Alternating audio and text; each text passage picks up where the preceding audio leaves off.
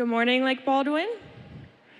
Today's scripture reading will be from Exodus chapter 20, verses 13 through 17. You can find that in your bulletin or flip there in your Bible. You shall not murder. You shall not commit adultery. You shall not steal. You shall not bear false witness against your neighbor.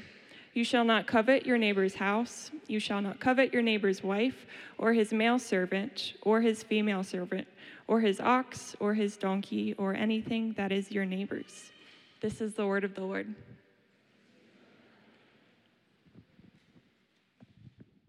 All of you, there we go and uh, happy 4th of July. Great to be with you. We're going to talk this morning about the law of liberty. That's how the New Testament describes the Ten Commandments. This is the third in our series on the Ten Commandments, and as you can see from the scripture reading, we're going to be dealing with the last five commandments the law of liberty, five ways to love your neighbor. You know, I was thinking back about uh, when I first became a Christian, uh, like many of you, I was not raised in a Christian home, so I didn't learn the gospel until I was about 16 or 17 years old. And it was when I was 17 that I put my faith in Christ and I went off to college and I began to learn more about the Christian life. And there were a couple things that uh, were really meaningful to me back in those days. One of those was just the realization that I was a child of God and that my sins were forgiven. And as the worship band led us this morning, I was really struck by those words in the song, No Longer Slaves. And I want to read this chorus again to you. I'm no longer a slave to fear. I am a child of God. I'm no longer a slave to fear. I am a child of God. And I remember as a freshman in college when that sunk into me I, was, uh, I had an upper bunk in my dorm room, and I remember sitting there thinking, I, I, I cannot believe this, that I am a child of God and that my sins are forgiven. It was such amazing grace to me. But there was something else that I noticed in my heart that has been true of my life from those days, and that is there is still a part of my heart that does not want to obey God. There's still a part of my heart that chafes at the commandments of God, that chafes at the restraint that is there in the law of God. It's as if, it's as if there is a part of me that doesn't want to go God's way, but wants to go my own way. If you remember, whenever I watch people that are bowling, I don't know how many of you like to bowl anymore, but it's, it's, it's, it's so fun to go bowling and I'm one of these guys that when I bowl, I just, I just put my palm out straight and I just try to roll it straight down the middle. But I admire these people that get up there and they are like, they're, it's like they're doing ballet. They just go up and they whip that ball around and it goes down and at the last minute and it breaks right into those pins and the person gets a strike. And I love the way that ball breaks. But there are some of us when we bowl we don't know how to do that, and so we roll the ball and it breaks over into the gutter. You could say that that ball is breaking bad. And there was a part of me in my heart that didn't want to go God's way, that chafed at God's law, that chafed at his negative commandments. And throughout my life, there is still part of my heart that wants to break and go bad. I wonder if you can resonate with that. I wonder if you can identify that sometimes in your heart. And I learned something as a young Christian that really helped me to appreciate the commandments of God, and especially when God forbids us to do something because we chafe at that. And someone said one time, they said that the reason God gives us a negative command is to protect us and to provide for us.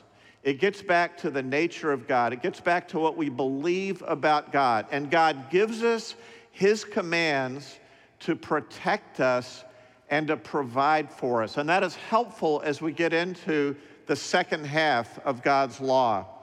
Now, I want to make a couple of comments just about the Ten Commandments, about God's law, because as Phil Ryken says, the law of God, the Ten Commandments, is a multi use item. It is very practical, it is very useful. For example, the Ten Commandments are useful to society Ted Koppel, who was a famous newscaster a decade or two ago, said one time in a famous speech that God didn't give us 10 suggestions, He gave us 10 commandments. And the 10 commandments, the law of God, are good for society because they restrain evil. A commandment like you look at some of these, you shall not murder. A restraint upon evil. You shall not steal. It is a restraint upon evil. But secondly, the law of God is useful as a mirror. When we look in the law of God and we understand its implications, we look in the mirror of it and we realize what we're like. It exposes us, it exposes the flaws in our character, it exposes the sins in our life. Properly understood, it does that. Now, the mirror cannot clean us, but it reveals something so that we would be washed, so that we would turn to Christ. This was, especially the case with the Apostle Paul. He described this in Romans chapter 7. The Apostle Paul was raised in a church background, he was raised in a religious background. He was like the perfect model of a Jewish person who kept the law. But he said that when I got to the 10th commandment, and you'll notice the 10th commandment here you shall not covet your neighbor's house, you shall not covet your neighbor's wife or his male servant. Paul said, when I got to that 10th commandment, which was the commandment to not covet in my heart, he says it produced in me coveting of every kind. So even a religious person like Paul realized that his, his bowling ball, the bowling ball of his heart, was veering into that gutter that he himself was a sinner. He looked into the mirror and he saw that, and it made him cry out to Christ. It made him turn to Christ for forgiveness and for eternal life. But there's also a third use of the law, and, and this is especially for all of us here. I realize that not everybody here is a believer in Christ, and so this morning, as you hear the law of God, I hope that you will welcome it as a mirror and help and, and use it to expose your heart and to point you to the cleansing that is available in Christ. But for those of you that are believers, the law of God is a reliable roadmap for life. It is a guide for the Christian, a guide for the, the Christian's growth in Christ. What we refer to as sanctification, becoming spiritually mature, becoming more like Jesus. Even Jesus said, that the great commands of the law are summed up in love God with all your heart, soul, mind, and strength, and love your neighbor as yourself. And that sums up the law of God. So this morning, last week, uh, Mike Aitchison talked about commandments two through five, which focus on our duty to God or our love for God. This morning, we're going to focus on commandments 6 through 10, which refer to our duty to our neighbor. So you'll notice if you look back at verse 9 in your bulletin, it says, You shall not bear false witness against your neighbor. So there's all this reference to our neighbor. So when Jesus talks about love of neighbor, the Ten Commandments, especially the last five, point us to that. Now, I've entitled this sermon, Five Ways to Love Your Neighbor, but really I'm only going to go into three because of time. Because what I want to do is I want to go into three of these in depth. That is the sixth, seventh, and eighth commandment. So let's talk about the sixth commandment. If you look at in the text there, if you look at verse 13, it says, You shall not murder. Now, remember, we said that the commandments of God are to protect us and to provide for us. And I want you to see that the commandments of God are good. They are good for you as a Christian. So, what is good about this commandment? This commandment is good because it protects human life. It is good for society and it is good for you as a believer because it protects human life. God, God gives these commandments to protect us and to provide for us. The Bible is honest about what murder is. The first murder occurred way back in Genesis chapter 4. You'll recall that the fall of mankind in sin, into sin, in other words, the ultimate breaking bad of mankind, occurred in Genesis chapter 3. And what resulted from that is all of man's inhumanity to man that we have seen throughout the centuries. Every bad thing. And the first time that it happened was in Genesis chapter 4, where Cain murdered Abel. Now, what we want to do is we want to look at these commandments through a New Testament lens or through a gospel lens. So, what does the New Testament do with this commandment? Well, if you go to the book of First John, chapter 4, and verse 15, the Apostle John wrote, he uses this example of Cain and Abel and this example of murder. And he says to Christians, do not be like Cain. He said, everyone who has hatred in his heart is a murderer. Think about that for a second. So, what the New Testament does through a gospel lens, it doesn't make the commandments easier, it makes them harder because it says that murder actually begins in the heart with hatred in the heart. If you go to Matthew 5 22, Jesus said that when, if we have anger towards our brother, we have committed murder in our hearts. And so, what the law of liberty teaches is that murder begins with anger and hatred in the heart. Now, do you see how the Bible can serve as a mirror? God's this the law of God can serve as a mirror because when I look in the mirror, I see in my heart my own anger and my own hatred. I don't like to I, I would not like to think that I have hatred towards another person. But if you could live in my shoes, if you could see into my heart, if you could do an x ray of my heart, you will see examples in my heart this week of anger towards individuals, of ill will towards individuals. And that mirror of the law exposes my heart. And what it does is it challenges me. It challenges me to love my enemies and to forgive those who have harmed me. You guys, that is so challenging, but isn't it powerful what the Word of God does? It's good for society, but is also a mirror for us in our hearts, and it is a guide for our hearts. The other thing I can say when you look at the law of God through a New Testament lens is that it, is, it attaches to every negative command a positive statement or a positive command. So, what does Jesus said? He says to love your enemies, not to murder them, not to hate, hate them, not to have anger towards them, but to love your enemies. It also means that one positive use of this command is not only for us not to commit murder, but to stand up for life, for the dignity of life. One of the things that we said as a church in our statement on racism is that we believe in the dignity of every person from the womb to the tomb.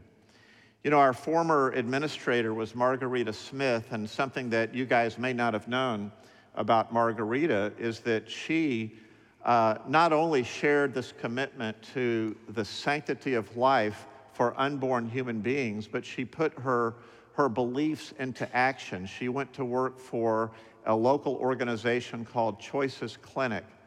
And there they cared for women who had uh, unplanned pregnancies, for women who were in, in, in, in just uh, in circumstances that they were caught up in. And what they wanted to do, rather than condemn them, rather than judge them, they wanted to help them and said they would offer free ultrasounds to these, to these women.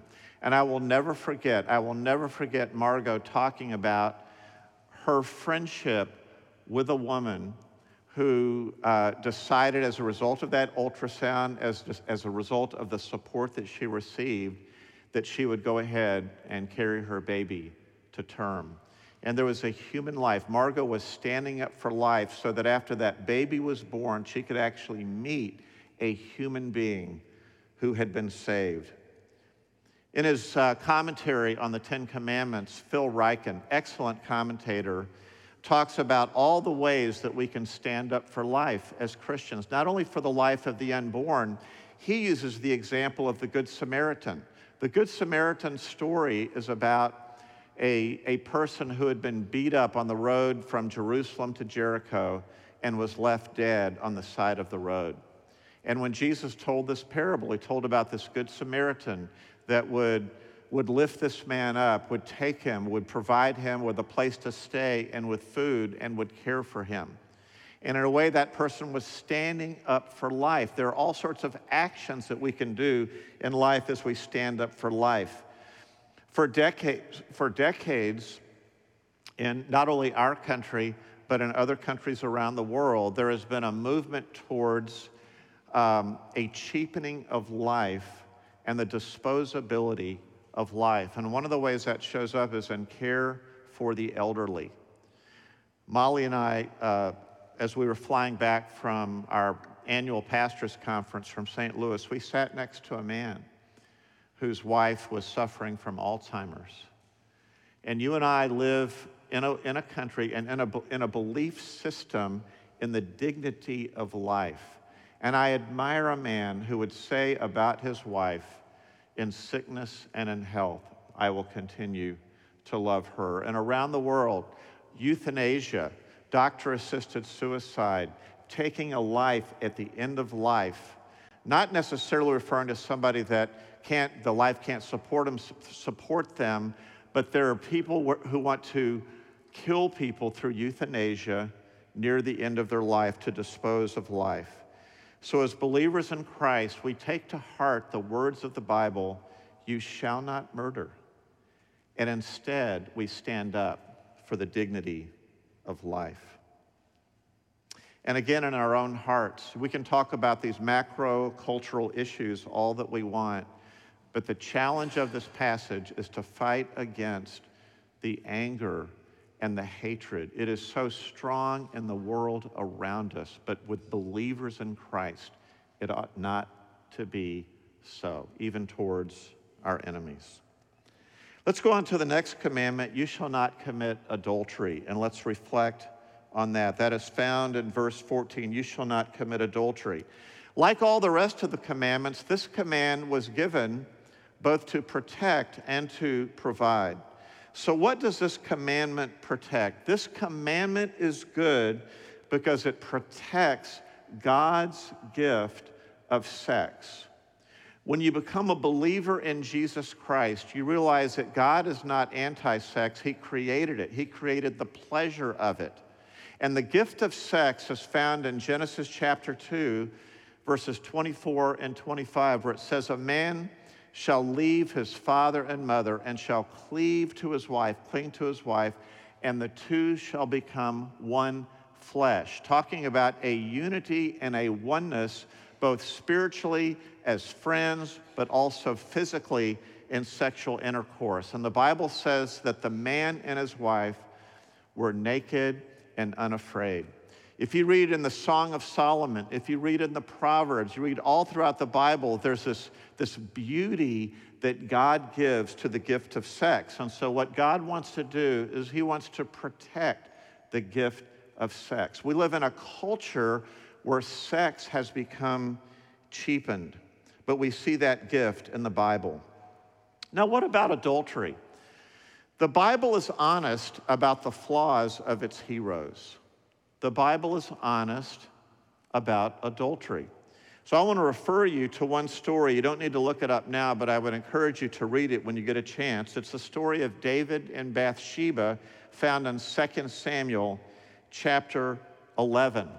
What happened in that story is David, as the king, in the power position that he had, was supposed to go out to war. But instead of going out to war with the other kings, he stayed in his palace. And one night he was walking along the, the top of his palace. It was a beautiful night. And he looked across the way and he saw a naked Bathsheba. And because he had the power, because he was the king, he asked for her. And he committed adultery. She was married to another man, a man who, interestingly, had gone out to war. And that decision of his violated God's gift of sex, God had put a limit to protect and to provide not only for David, but also to protect Bathsheba from the harm that would be done to her. And there were all sorts of consequences that cascaded from that violation of God's law and the commandment of God.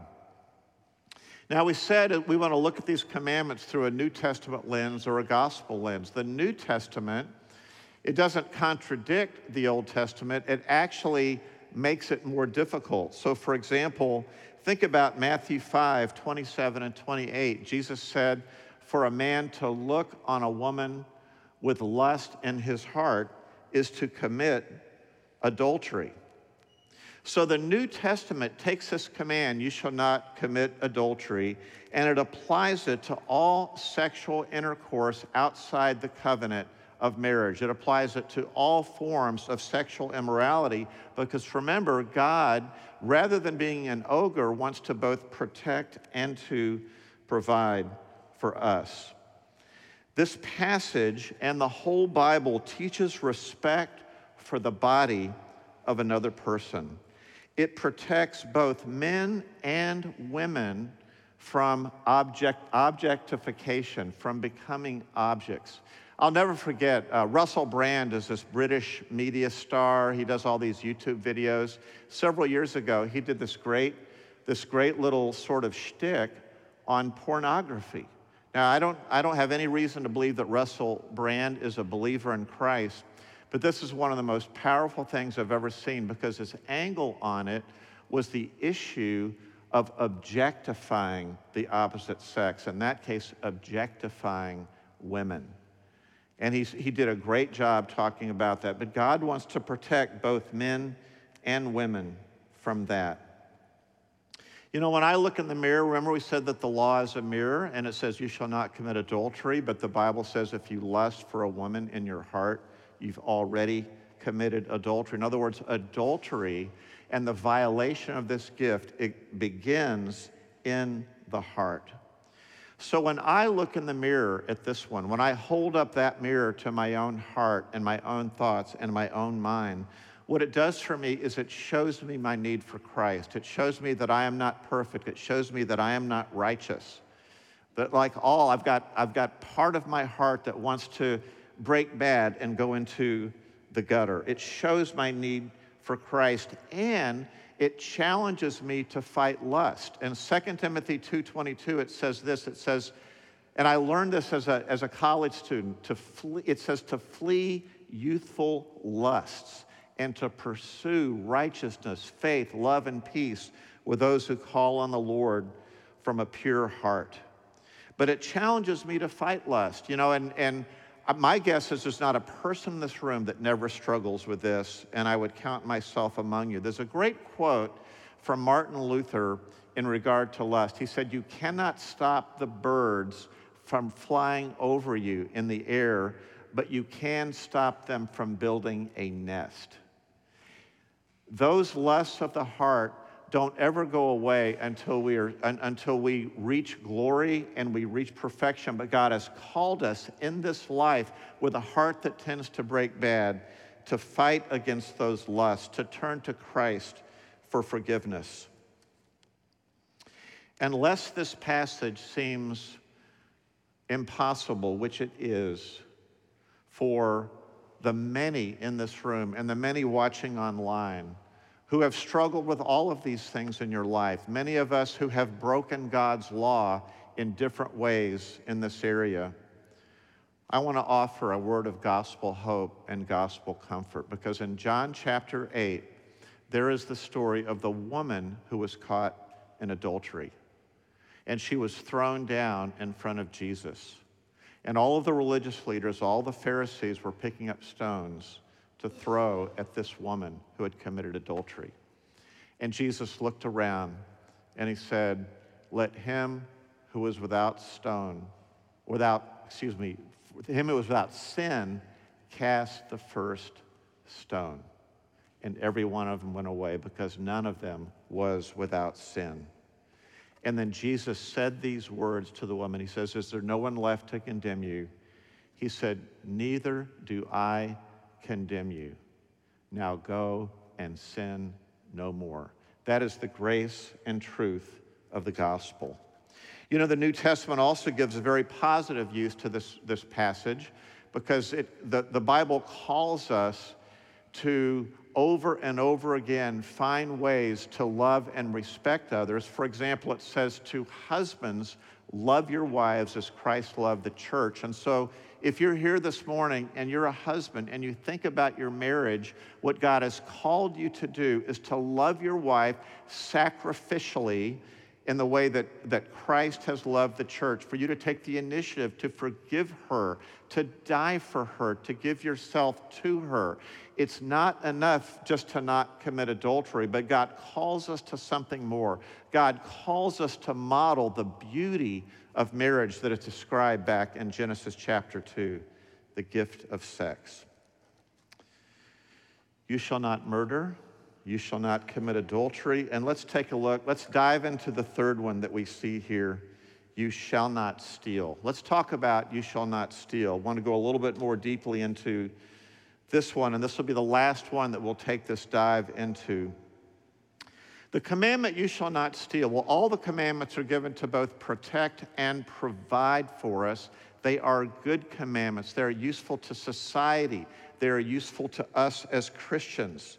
This commandment is good because it protects property, it protects private property. Imagine what an amazing boundary this places for a society and how good it is. One of the people that I follow on Facebook is the president of Moldova. It's a small country in Eastern Europe, formerly a part of the Soviet Union. And when she became president, she began to go around exposing all this corruption in society corruption in politics and corruption in the courts all, which resulted in the theft of other people's property, people dis- disadvantaging other people. And she exposed that, and she's fighting a war. That is why this command is so good for any society that is attempting to set up those rules. It is important to protect those rules in a society, it is good for society.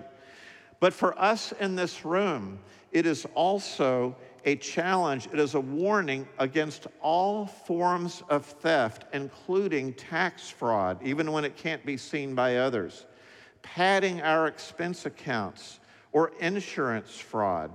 It challenges employees to not steal from their employers, and it challenges employers to not take advantage of their employees, stealing from them time that they were not really accountable for. And through a gospel lens, this, this, this command, you shall not steal, there is another sin of the heart. Remember, in you shall not murder, the sin was hatred, the sin was anger.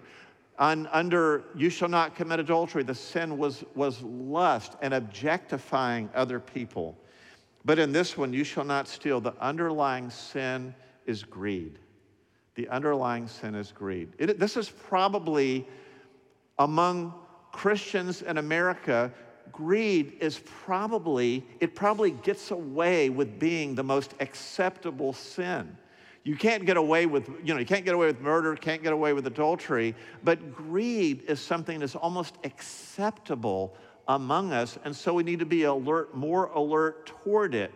And some of us might think we don't struggle with greed, but we need, if we look at it carefully, we need to say to ourselves, it is quite possible that my bowling ball in the area of greed is veering over into the gutter in some subtle ways. The underlying sin is greed, and the power of the gospel is shown in transforming greed into generosity. There's a story in Luke chapter 19 about a rich man by the name of Zacchaeus. And what he was doing is he was cheating people through tax fraud. He was cheating the poor. He was stealing from the poor. And when Jesus came, what he said when he came to know Christ, he changed his heart, is he, is he repented. He changed from all the ways that he had stolen. And he says, if, anybody, if I stole from anyone, I will give back fourfold and I will give half of what I possess to the poor. That was the change that the gospel brought about in his heart. So if you're a believer in Christ, what, what you are on a journey away from greed and toward generosity, and you will be challenged in that area on a regular basis. One more thing we can say about this commandment you shall not steal. Through the lens of the gospel, through the lens of the New Testament, it highlights a positive command. So if you go to Ephesians 4:28, it says this, it says, "Let him who steals steal no longer, but let him work with his hands so that he may have something to share with a person who has need. And so, this command, you shall not steal, gives dignity to work. It gives dignity to having a job. Having a job, it gives dignity to making money, and it gives dignity to generosity. The positive command, instead of greed, is generosity. So, three commands that we've talked about today. We looked at them as good for society, they are a mirror for our hearts. And I want to close with a story to talk about how you and I can use these commandments for our spiritual growth. As I was preparing for this sermon, I was doing some in depth study on each of these commandments. And the one that challenged me most was, most was the one that I didn't preach on, the ninth commandment. So I want to read it to you right now. I want to share how this challenged me because this was just a couple of weeks ago. The ninth commandment says, You shall not bear false witness against your neighbor. Now, that's a command against lying. But as I, as, I, as I studied it more and as I read the totality of Scripture on this commandment, it's not merely about being honest in a court of law, but it's being honest and truthful in all areas of your life, particularly when speaking of your neighbor. So, this is a guard against, for example, all kinds of gossip, all sorts of misrepresenting people, all sort of presenting people out of context, all sorts of going to them, somebody else, rather than going directly to the person. And, and the more I studied this and the more I, I saw my heart clearly in the mirror, I could not escape the fact that there were areas in my heart and words where I had, where I had compromised this command, where I had not been careful in how I had spoken about individuals in my life. And I had to sit there and think about that, and it was actually quite, it was, it was quite convicting for me to take a look at that in my heart.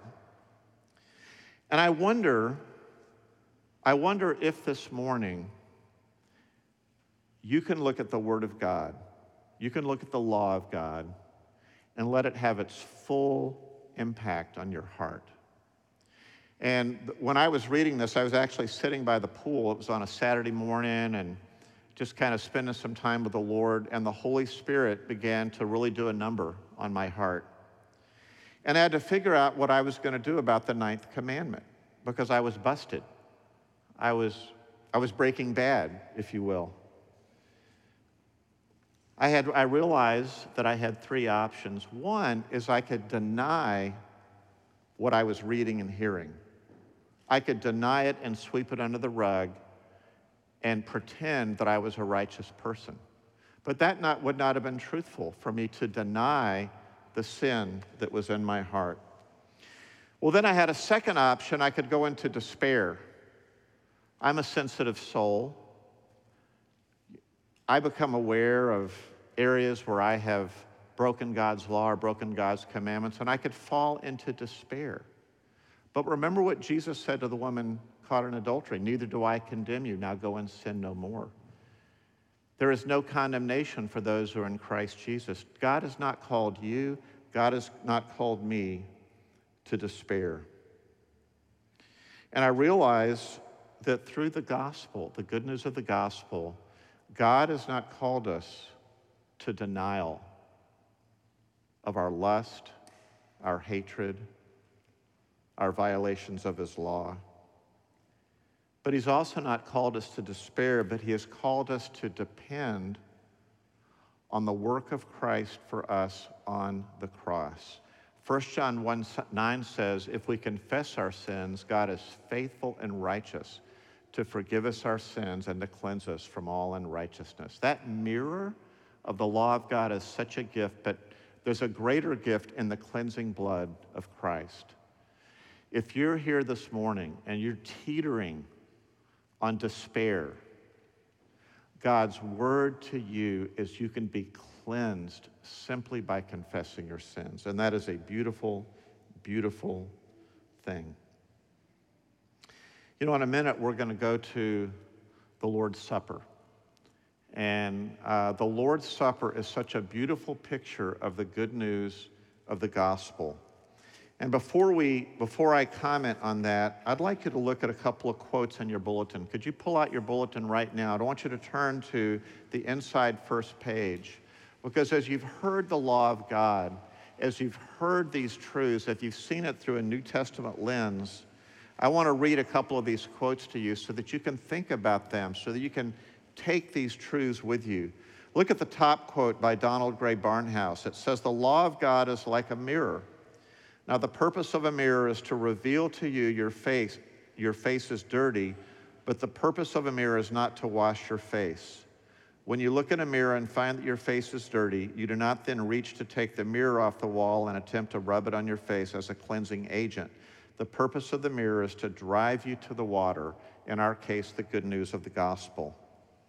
I like what Charles Spurgeon said in the quote right, right below that as the sharp needle prepares the way for the thread, so the piercing law makes a way for the bright silver thread of divine grace. You see, if we, if we denied our sin, do you realize that we'd be missing out on the silver thread of divine grace? J.C. Ryle said the same Holy Spirit who convinces the believer of sin by the law and leads them to Christ for justification will always lead them to a spiritual use of the law as a friendly guide in the pursuit of sanctification. Have you seen that this morning? You can use the law as a friendly guide. Only Christ has perfectly fulfilled the law. So William Cowper makes this observation to see the law by Christ fulfilled, to hear his pardoning voice, changes a slave into a child and duty into choice. You see, what God wants to do is rescue us, and He wants, in a sense, in our hearts to give us a new heart that though for the rest of our life we'll have that part of us that wants to break bad and go into the gutter, into the gutter, that, the, that He wants to have a heart that is breaking good, that loves God's law. David Patrick Cassidy, this quote The gospel isn't an instruction manual on how to get it together but it's a declaration of mercy for all who can't. You know, as we come to the Lord's Supper this morning, I want to say that the Lord's Supper itself, the gospel, is a declaration of mercy because it is for all of us in this room who admit that we have sinned, whether it be in the area of adultery, in the area of murder, in the area of lying, in the area of theft. It is for those of us who, not who are perfect, but who admit their sin before God and we don't deny it. And it's for those of us who look to Christ for forgiveness. So this morning, the invitation to participate in this meal, this gracious meal of the gospel, is for all those who simply recognize their need for a Savior. If you've not yet turned to Christ for salvation, we would rather you wait until such time as you sincerely trust Christ and turn to Him for forgiveness. Let's take a moment and pray as we come to the Lord's Supper. Lord, as we come to this meal that you've given to us, which is emblematic of the gospel to which the Ten Commandments point, we set apart these ordinary elements from their ordinary use for the purpose of this sacred use. We thank you for these blessings and we pray in Jesus' name.